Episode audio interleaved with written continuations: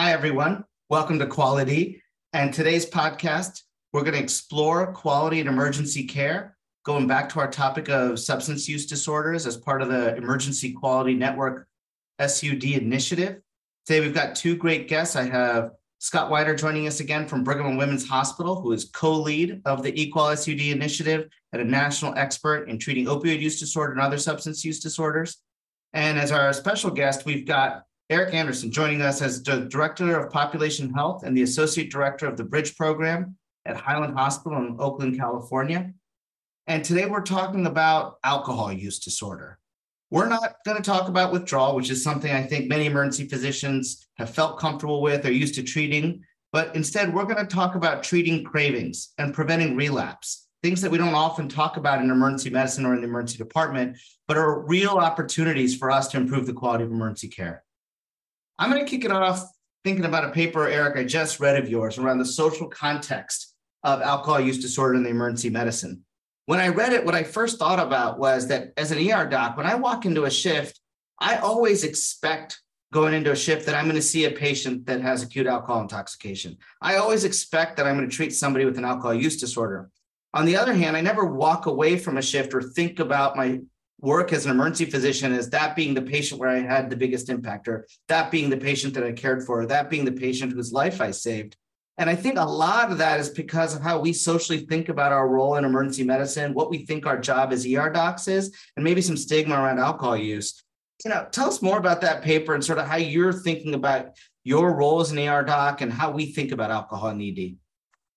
Yeah, I mean, I think you kind of got to why this is an interesting and important topic, right? It's all the time in the ED. We're seeing this patient really frequently, and we don't always think that we have a lot to offer to them, which is a problem, right? For the patients, but also probably for providers. We have some burnout around that, maybe, or frustration. And I think that when we started as emergency physicians starting to treat opioid use disorder more often, it was like, oh my gosh, why are we not treating more alcohol use disorder, right? We treat withdrawal all the time. Maybe we look for complications from intoxication really frequently, like we're really good at that. But then we stop. And I think that this frame has shifted to thinking more about how can we help treat this patient that we see all the time that maybe previously we didn't feel like we had a lot to offer and so when we did this paper, we wanted to sort of understand the burden of the disease and maybe what some interventions could look like. You know, that's that's not to say that there hasn't been a ton of research in emergency medicine about unhealthy alcohol use or risky drinking for that matter, but you know, now we're talking about medications for substance use disorder treatment and how to integrate those into care. And this is, you know, in some ways an obvious next step given how frequently this presents in our hospitals and emergency departments.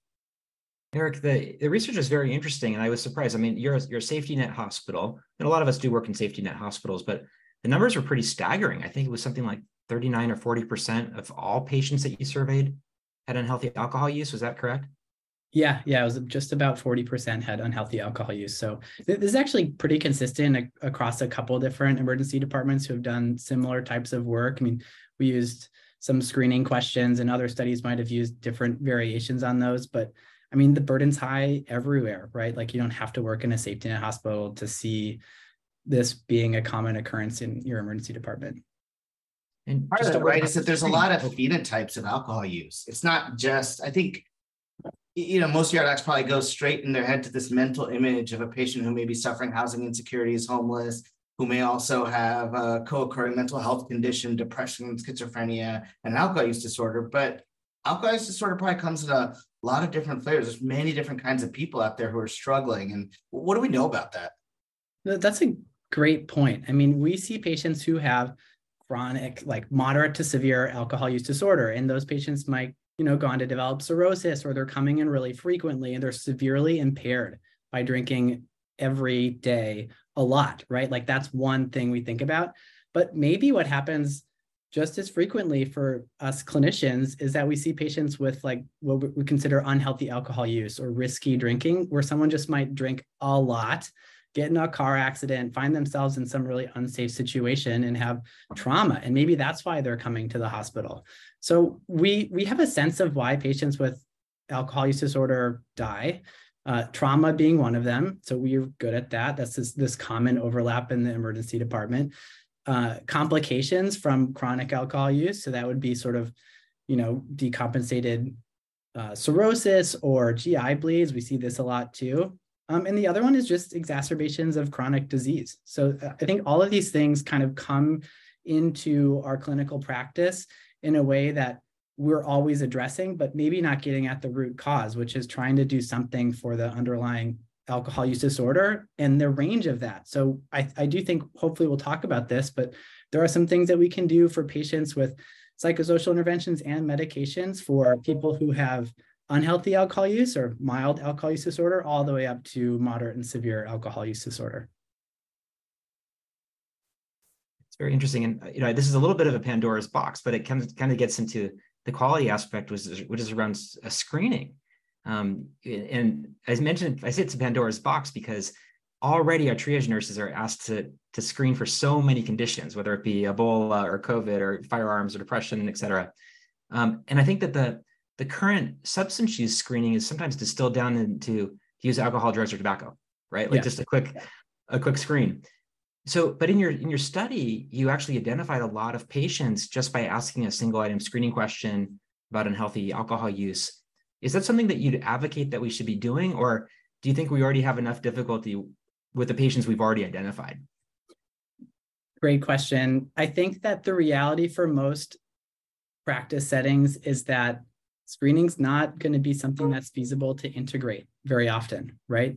Um, and I think that most patients who have uh, severe disease, whether that's this binge drinking pattern or severe A- AUD, those patients are going to be just easy recognizable to us, right? This is a patient that we're treating for withdrawal or that comes in intoxicated and got assaulted. So I think that honestly, this isn't like something that we need to be like digging around for. That's just how common it is. And I would just start there. Uh, at, at level one trauma centers across the country, there's going to be screening that's mandatory as part of level one certification for a lot of places. So I think maybe many listeners will work at trauma centers, but maybe didn't know that that screening was already taking place. So if you wanted to take that next step and think about screening, then it's it may or may not already be there at some of your institutions.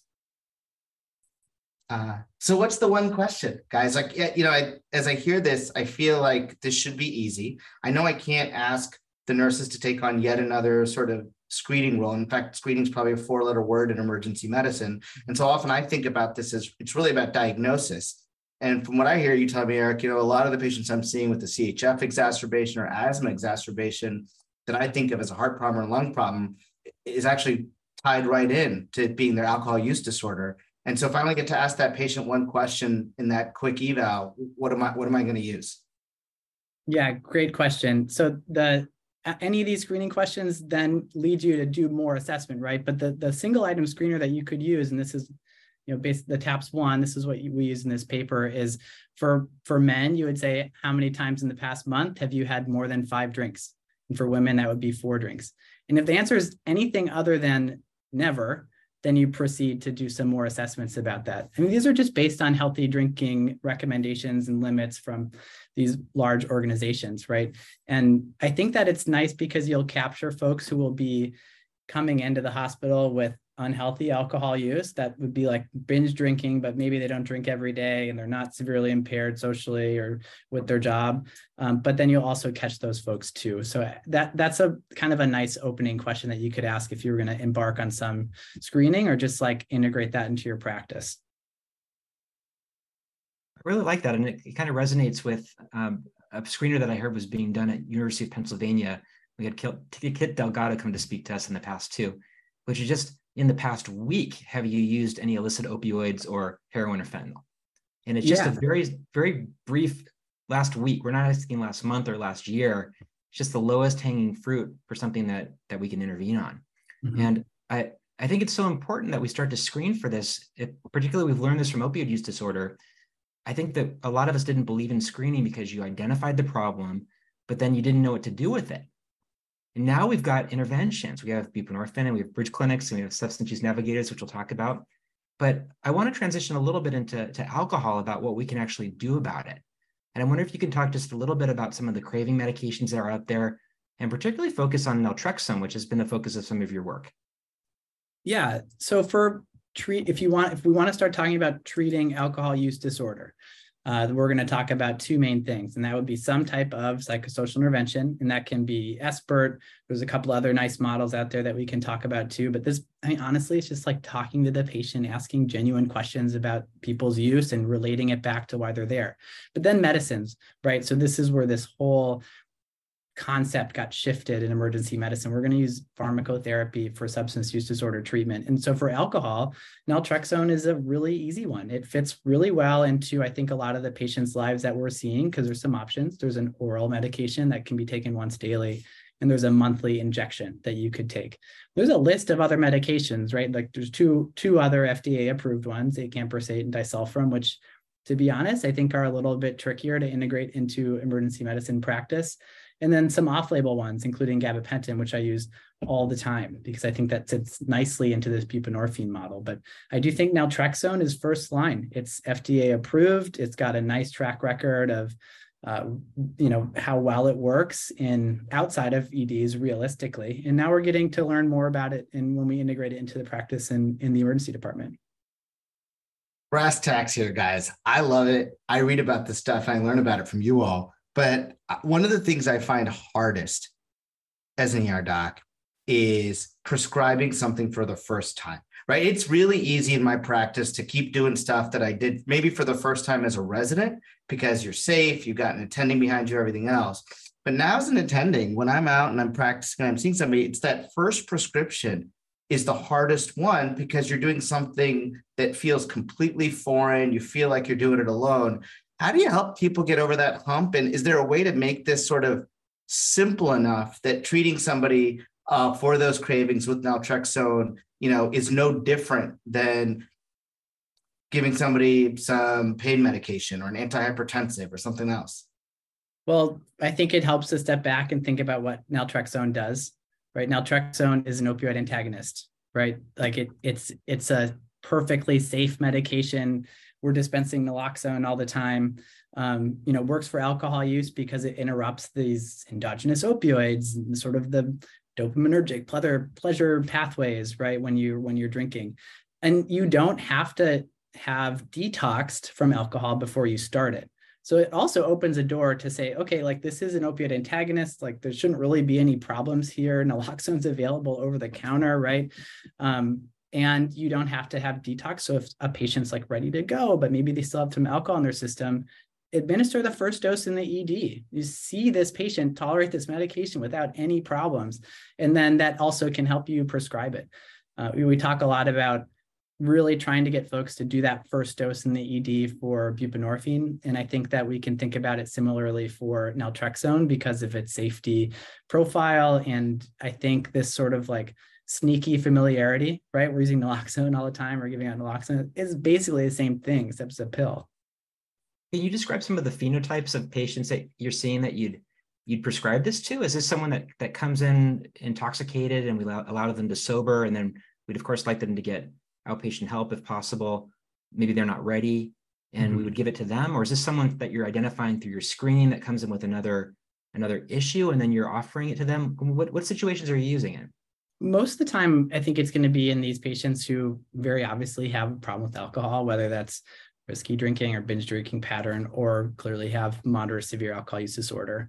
And when they are, if they present intoxicated, then when they are able to have a conversation about, you know, the context of that visit and their alcohol use, that's a time to offer medications and this is a good first line one to offer. Uh, when i talk about like which one for a patient so oral or the injectable which we have in our ed then it comes down to personal preference. There's not a whole lot of evidence. I don't think there's any studies that directly compare po versus xr and naltrexone. There's some i think in process right now.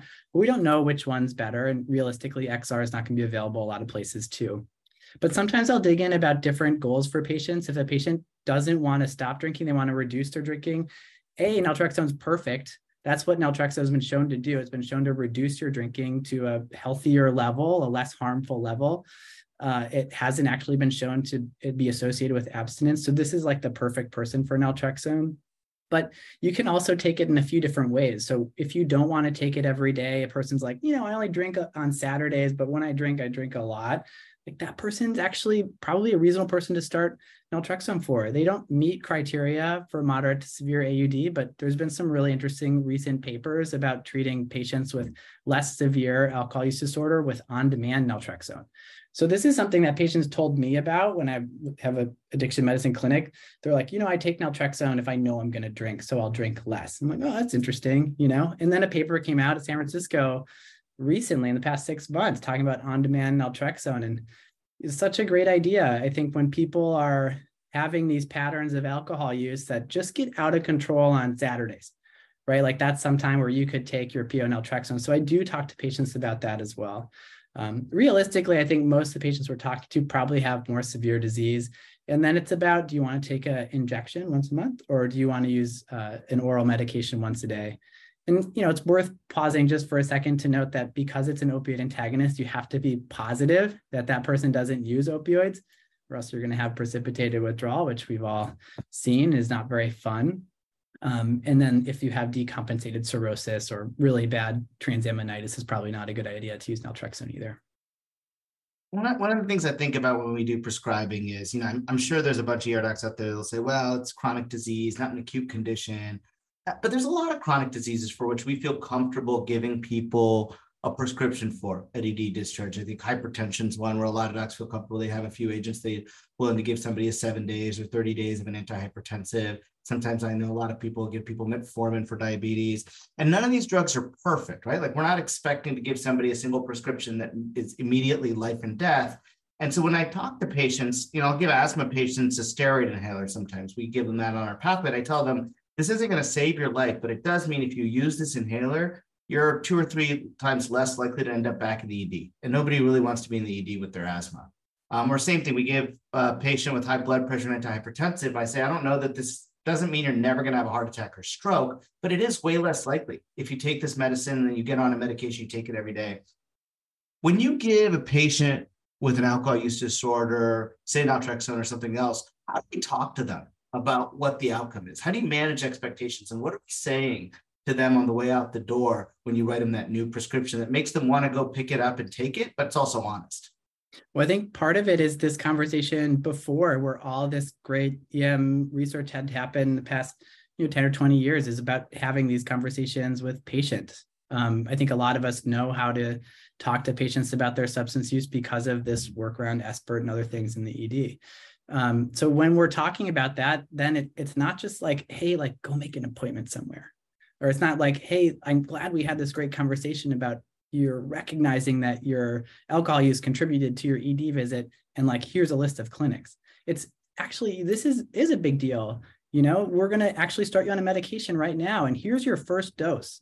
Um, I think that sets up a different expectation about it that this is not only something that we care about, but it's a treatable disease, right? And it's remarkably undertreated for for what it's worth, but it's also something that you know we can do. And so I talk to people about framing it that way and you know we're lucky to have a low threshold bridge clinic so it's like come to clinic tomorrow you know like that's the bet we want to get these patients into clinic of course and outpatient addiction treatment um, and then there's other things right about how we can how a patient could use it. So i talked about on-demand naltrexone. I talked about oh gosh the pharmacy's tough for me. And you know i really feel motivated now but i'm worried about taking a daily medication. It's like oh, let's do extended release naltrexone. Maybe that's the better fit for you.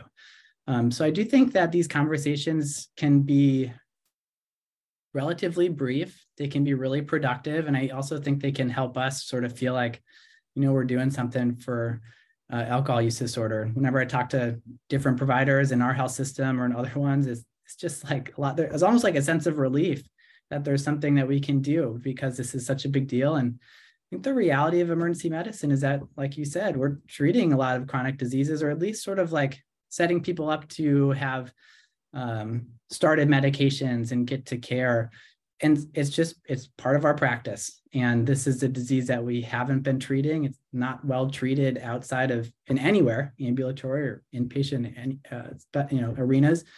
Um, and so i think it sort of sets up a, a nicer approach to a really really common problem.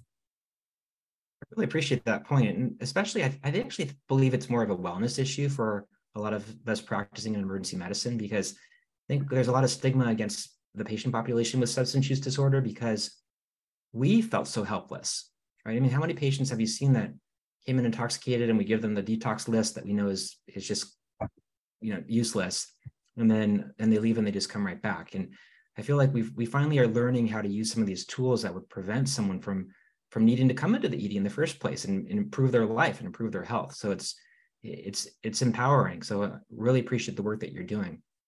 Um, I really did want to do a deeper dive into the IM or extended release naltrexone. So I, I understand oral naltrexone is pretty cheap, but the IM is really expensive. Then there are these are these issues about you can't use other opioids, and so if someone has an injury down the road or needs surgery down the road, then it might be harder to control their pain. How do you handle these conversations and, and the cost issue with patients when you're offering it?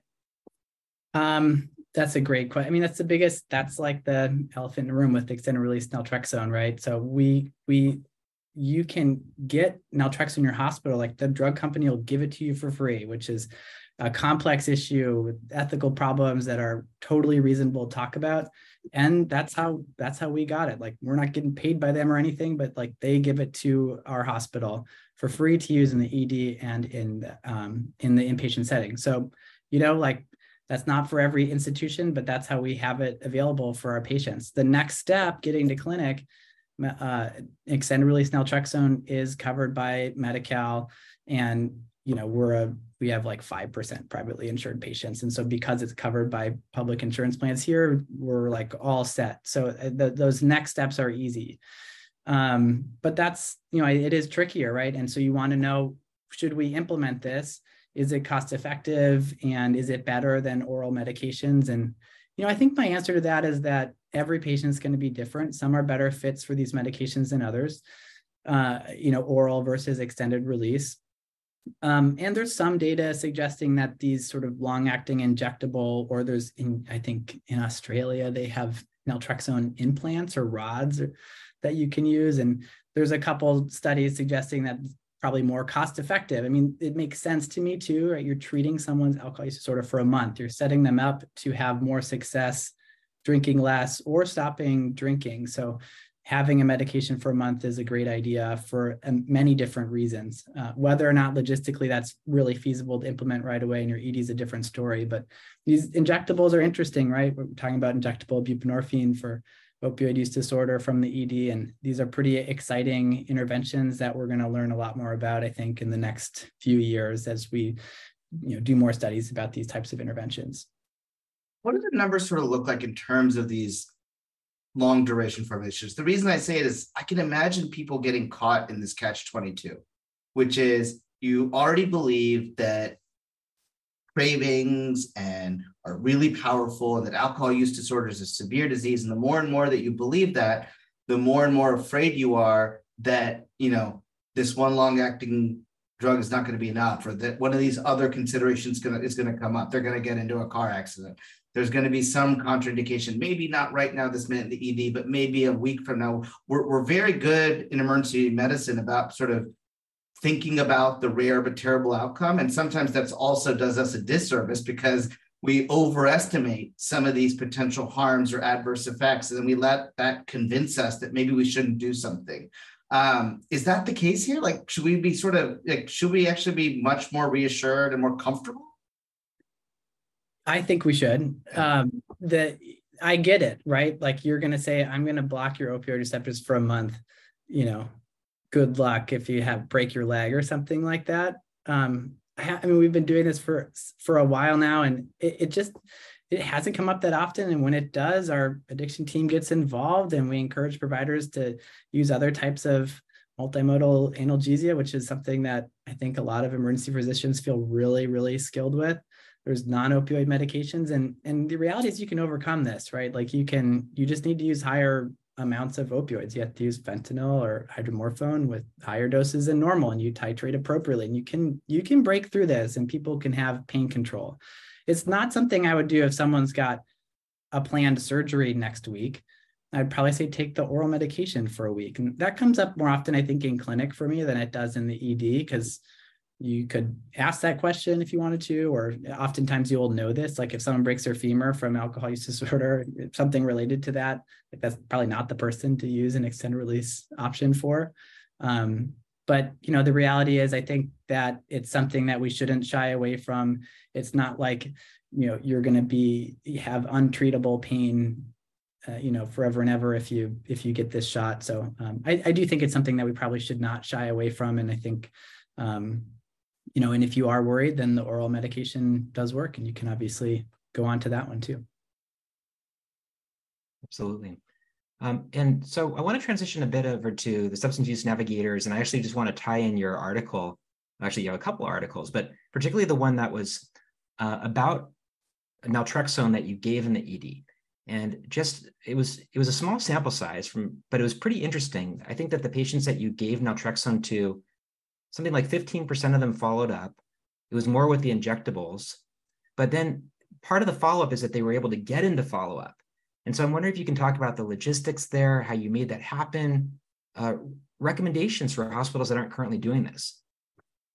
Yeah the the follow-up that we had i think was based on our work treating opioid use disorder in the ED. So a lot of hospitals are building these pathways, building these treatment protocols, but also where do you go after this? And you know, a lot of some places might only take patients with opioid use disorder, but it's kind of silly, right? Like there's there's so many other use disorders happening in the ED, and most clinics who are doing outpatient addiction treatment will treat any use disorder, of course. So I think if those pathways exist, you leverage those same um, same workflows and you get people on medication for use disorder and into clinic for use disorder. So I wouldn't shy away from it if you're already doing some of this work. Um, our problem has this team of substance use navigators, we call them SUNs, S-U-N, and they're an amazing group of people and they they essentially do a lot of this work for us where they can come in and talk to patients about their use and uh, do some harm reduction counseling, et cetera. It, this was really more developed in our in our next our second paper that was a year later about um, substance use navigation specifically. But our, our, pathways are are I feel lucky about it, right? Like we have a low threshold clinic in the hospital. You can go Monday through Friday, walk-ins all the time. There's like no cap. It's a busy clinic, um, and I wish that everywhere had that. I understand that that that's not available every place, but I do think that probably most EDs are have some sense of where they can refer patients for a substance use disorder. So I don't think we should let it get in the way if all we have is you know go to this clinic and and I hope that it works out. Like that's okay. You're still treating that patient's use disorder for however long you decided to prescribe a medication for, and that's great. You know, naltrexone is the only AUD medication that's been shown to work in just an office-based setting as opposed to a outpatient, you know, intensive outpatient program or addiction treatment program. So it's a, that's another reason why it's a nice approach to use for somebody. You, can do this brief counseling with naltrexone; it can still be effective. So I don't think we should let it get into the way of of treatment, but uh, it's obviously so much better when you have available, especially low threshold treatment options to get into clinic after you leave the ED. You know, I get that culturally these low threshold clinics may seem like they're really hard to get, right? The idea of going to my hospital and being like, hey, build a clinic. It's going to be open appointment, show up when you can, challenging population, we'll make it work. I see why that's hard, but I think there's a little thread, a little lesson in there that you're teaching us, which is I'm guessing what you're not telling people at ED discharges come Wednesday at 3 p.m. And I think sometimes these highly prescriptive follow-up expectations that we have are those are sort of those are almost physician centric. Like we want to be able to tell a patient, come to this place at three o'clock with this doctor. And if I don't have that, then I worry that follow up won't happen. But it's almost so prescriptive when you talk to patients, that's what makes follow up hard versus you're probably letting them just sort of loosely come back when it works for you in your life. Here's the place, we're going to take care of you. And I almost feel like that sometimes might work better. Mm-hmm. Yeah. I mean, it helps that uh, our clinic was started by an ER doc, right? Andrew Herring started our clinic and that's that ethos is just there. And so we get it. We want to be able to say you can come whenever and that's probably the most part, important part. But also like providers like to have specific appointment date and time sometimes. So we just tell people like make it up. Like say you want ask the patient when they want to come. They want to come tuesday at three? Tell them tuesday at three. So like either one of those approaches is fine. And they should just be like tailored to whatever works for that provider and that and that patient. But yeah it really helps to be able to say monday through friday doors are open you miss your appointment come the next day. It's totally fine. Love that idea. That's a great a great idea.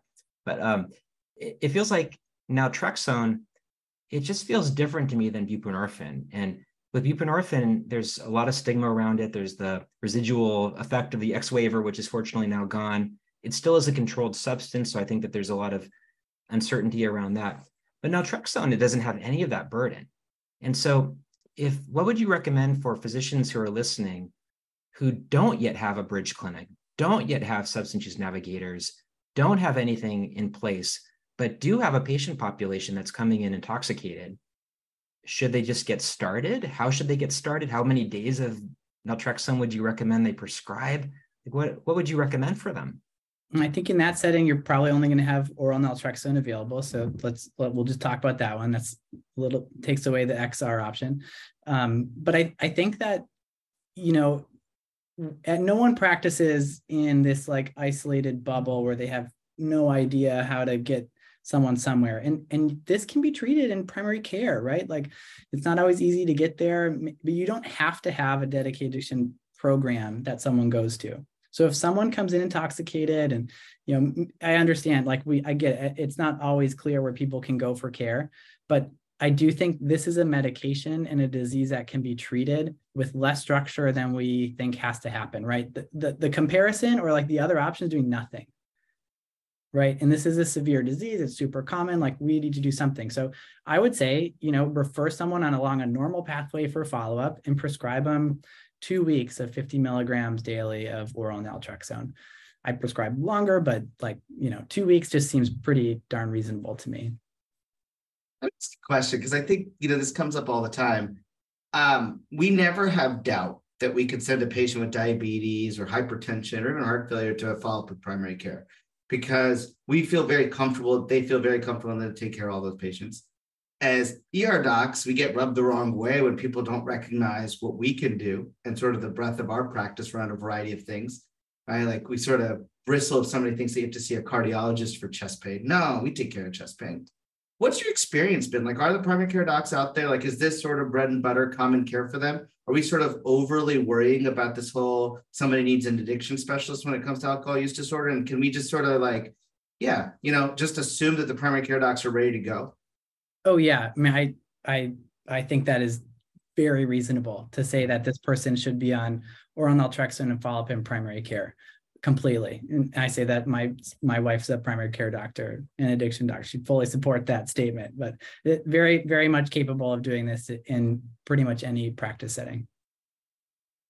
And i also wanted to ask because you mentioned it before too it's just uh, a lot of confusion around this drug is gabapentin are you using it in this in this situation how are you using it and what's your experience been with it i'm a big fan um, i i use it in the bupe model so buprenorphine treats withdrawal and opioid use disorder. So gabapentin at specific doses has been studied to be effective in ambulatory settings for alcohol withdrawal, right? And and then it also has been studied for alcohol use disorder. And, and in each of those situations, so if you're using gabapentin for withdrawal, it's a it's a taper. But if you're using it for AUD, person's detox already, it's a ramp. So I just skip the ramp. And I think it's very effective, probably more effective than a lot of literature suggests, even though it's reasonable, I would say. Um, and it's also just a nice way to integrate AUD treatment into something that we treat really commonly, which is alcohol withdrawal syndrome.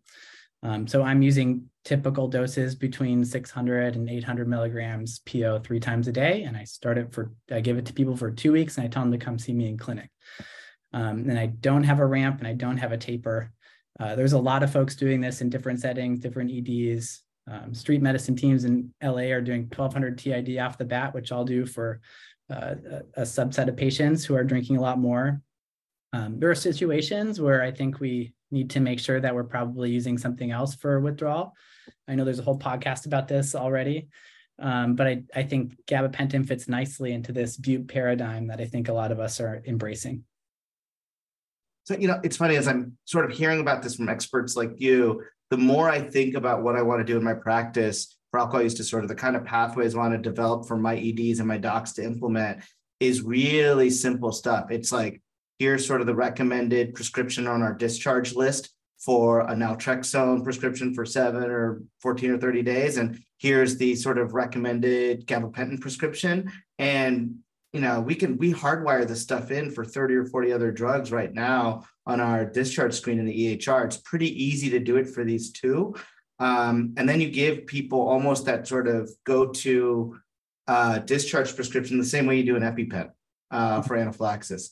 And I, I think that's where we can sort of use quality improvement methods to simplify, standardize, uh, formalize care in a way that we can use QI to sort of improve this and not just count on people sort of individually having goodwill, because I think that's hard. Um, and it's hard to sort of have big impact when we do it that way. Yeah, yeah, no, I agree. And I, I think that this combination of medications, we spent most of the time talking about naltrexone, but those two are most patients I see are eligible for those two medications. They they work well.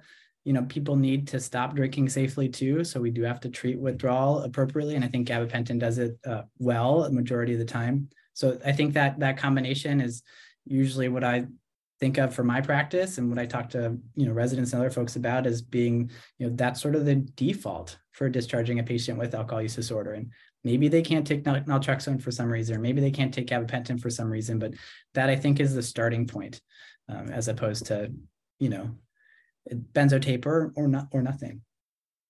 So, you know, on E-QUAL, we always close out every podcast by giving you the last word.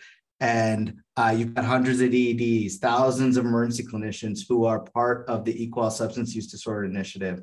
And so I'm going to let you get on your soapbox and tell them all one thing. What is it?